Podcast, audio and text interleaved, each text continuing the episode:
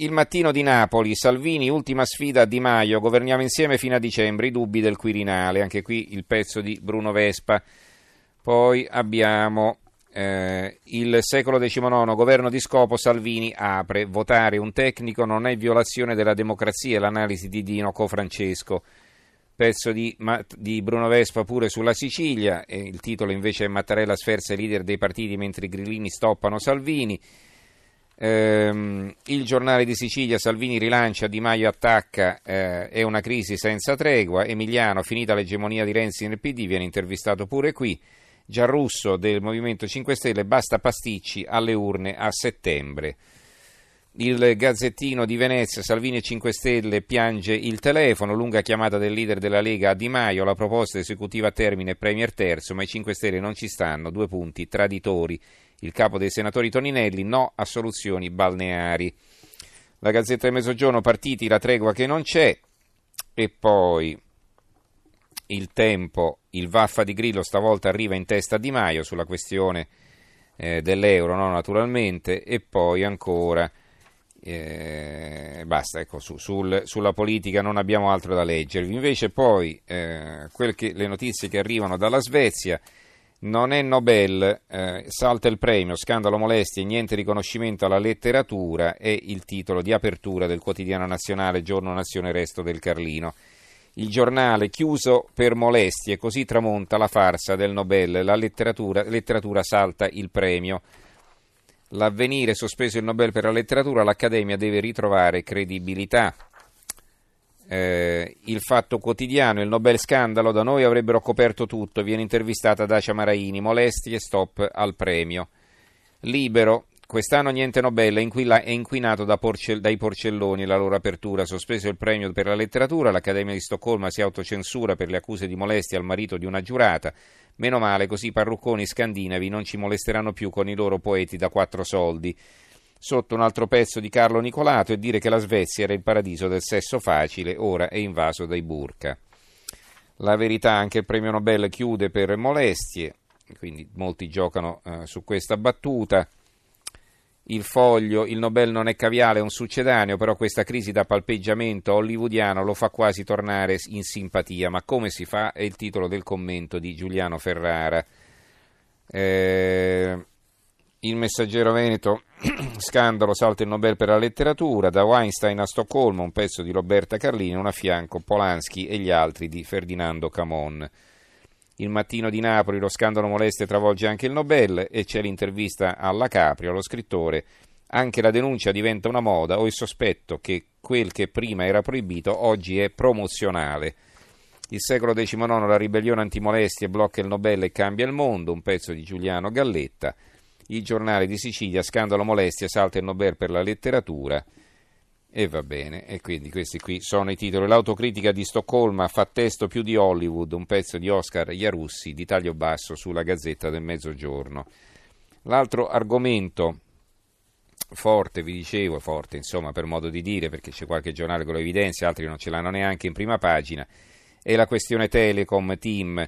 Corriere della Sera, il fondo americano conquista Team, eh, il Sole 24 Ore, Elliott conquista Telecom, Fulvio Conti in poll per la presidenza, lunedì le deleghe all'amministratore delegato Genish, Cassa Depositi e Prestiti schierata con gli americani, pronta a salire ancora nel capitale.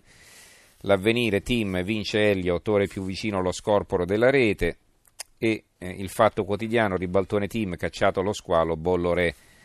Il manifesto eh, Elliott e l'Italia battono Vivendi, ma non è la vittoria del mercato l'analisi di Vincenzo Vita. La verità, lo Stato si riprende Telecom, appoggiato da casse depositi prestiti e banche, Elliott priega Bolloré, ora lo scorporo della rete. Allora, altri argomenti, siamo quasi in chiusura. Eh, il fatto quotidiano, eh, questa è una notizia che insomma è passata un po' sottotono ma la dice lunga sul fatto che le tante speranze riposte sul cambiamento in Sicilia poi sembrano andate così eh, in cavalleria, come si dice. La Sicilia dei miracoli, assunti 16.000 precari, illusione, regione bancomat, ma senza concorso non si può. Emendamento alla finanziaria dell'Assemblea regionale siciliana, in 2.900 destinati alla Resais, storico carrozzone del lavoro perduto, altri 13.000 finiranno nei comuni isolani, è la cambiale principale del voto di scambio. L'avvenire eh, riprende una notizia che in realtà è di un paio di giorni fa, ETA, resa e chiusura, pace dopo il sangue, ferite da sanare, Spagna alla e riconciliazione, addirittura all'apertura come se fosse una novità. Il mattino di Napoli, fuma lo spinello e cade dal balcone, studentessa milanese in gita a Napoli, denunciate due compagne, notizie che troviamo anche su altri quotidiani. L'apertura del giornale non è politica, ma è questa. L'Islam conquista gli ospedali italiani. A Lodi le pazienti musulmane saranno curate solo da medici e infermiere donne. Scoppia la polemica.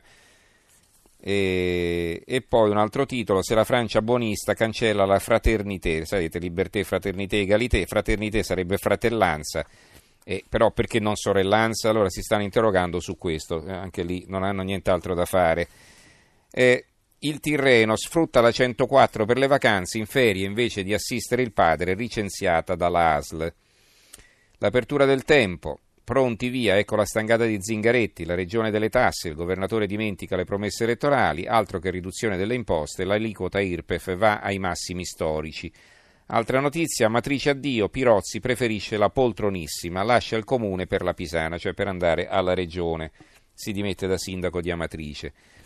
La Sicilia, l'apertura Sicilia, corruzione inarrestabile, ecco l'antidoto per la politica. Oggi gli interrogatori, sapete, degli arresti eh, di quali abbiamo dato mm, notizia la notte scorsa.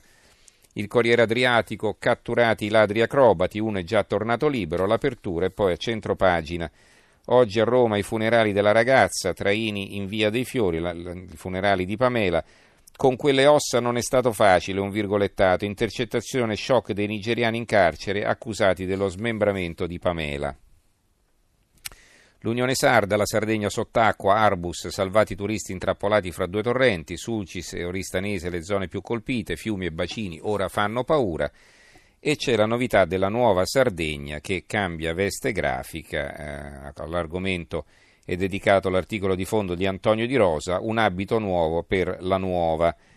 E poi, eh, va bene, titoli di altro genere sempre su questo quotidiano. Allora, siamo davvero in conclusione anche per stasera. Eh, ringrazio in regia Gianni Grimaldi, tecnici Fabio Cardinali e Fernando Conti, redazione Antonio Bonanata, Carmelo Lazzaro e Giovanni Sperandeo. Adesso diamo la linea a Francesca Dinolfi che condurrà Stereonotte e noi ci risentiamo lunedì. Grazie a tutti e buon fine settimana.